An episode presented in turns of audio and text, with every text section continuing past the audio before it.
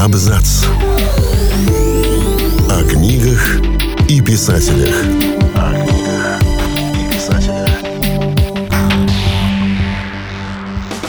Всем привет! Я Олег Булдаков.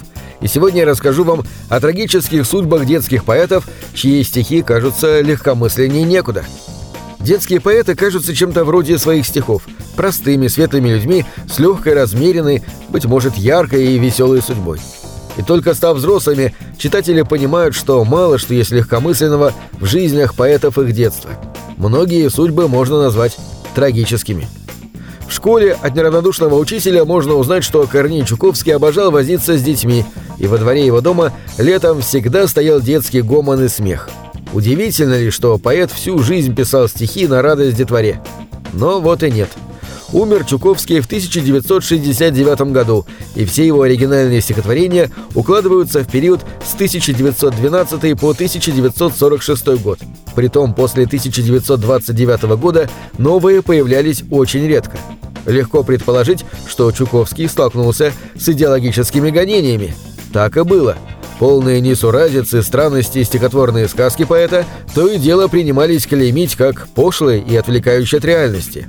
Но главная причина, по которой Корней Иванович утратил творческий запал, это страшная смерть его младшей дочери Муры. Мура несколько лет болела костным туберкулезом. Чуковский ухаживал за дочерью, возил ее по врачам, выбил ей место в экспериментальном санатории. Под конец жизни ей удалили глаз, провели и другие ампутации. Но болезнь не отступала, и девочка мучилась от страшных болей. Когда она умерла, ей было только 11 лет. До последних дней отец был рядом с малышкой и старался ее утешать и отвлекать, часами что-то рассказывая или декламируя смешные стишки. Горе семьи после смерти Муры было огромным, и на Чуковском оно очень сильно сказалось. Среди критиков Чуковского была Агния Барто, другая знаменитая детская писательница. Ее собственные стихи всегда были посвящены реальности вокруг ребенка, и эта позиция была идейной. По жестокой иронии судьбы, Агния Львовна пережила то же горе, что и Чуковский. Она потеряла своего сына. Правда, его смерть была быстрой.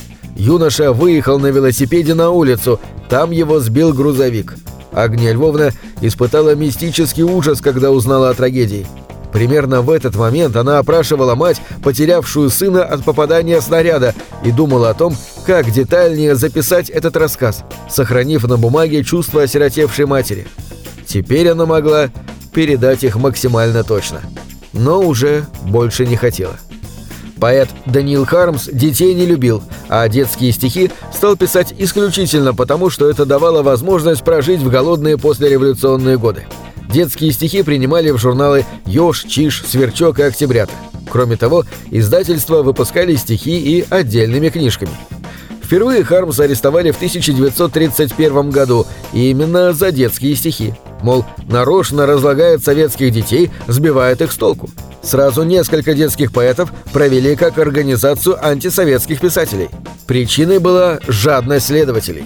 За раскрытие любой антисоветчины давали хорошую премию.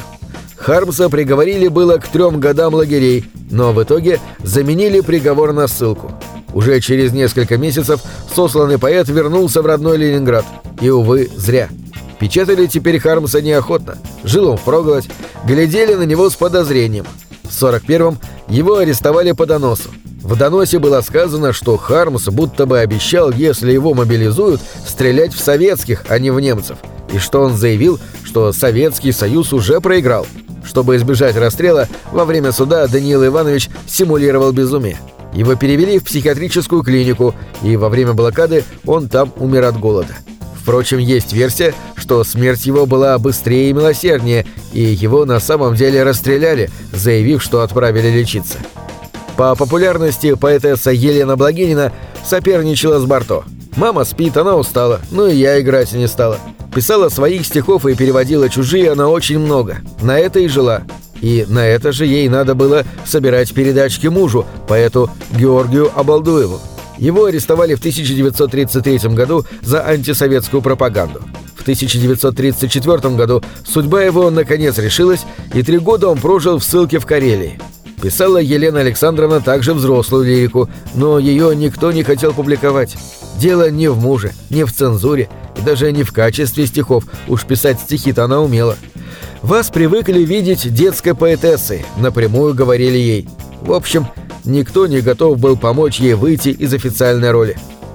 Легко представить, что поэту еврейской этничности Самуилу Маршаку пришлось несладко в годы борьбы с космополитизмом, то есть с оттоком после войны еврейских умов в Израиль. Эта борьба в итоге вылилась в антиеврейские меры во многих сферах, связанных с трудоустройством и занятостью. Даже детские писатели, которые, казалось бы, могут увести в случае чего в своей голове только сказки и стишки, оказывались под подозрением. Не продвигают ли в замаскированном виде малышам сионизм? Но Самуила Маршака государственная борьба с вероятным сионизмом почти не тронула. Ведь к тому моменту он был уже маститым детским поэтом, и после войны с этим уже считались. Кроме того, он никогда не демонстрировал ни намека на нелояльность власти. Может быть, поэтому его обошла чистка среди детских поэтов в 1937 году. Трагедия Маршака была сродни пережитому Чуковским и Барто.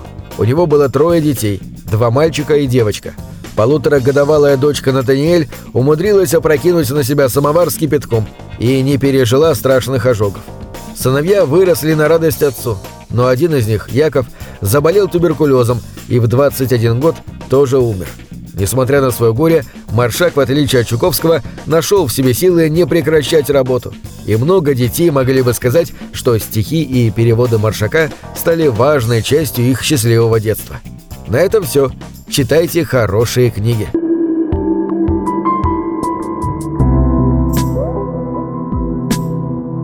Книги — это двери, что выводят тебя из четырех стен.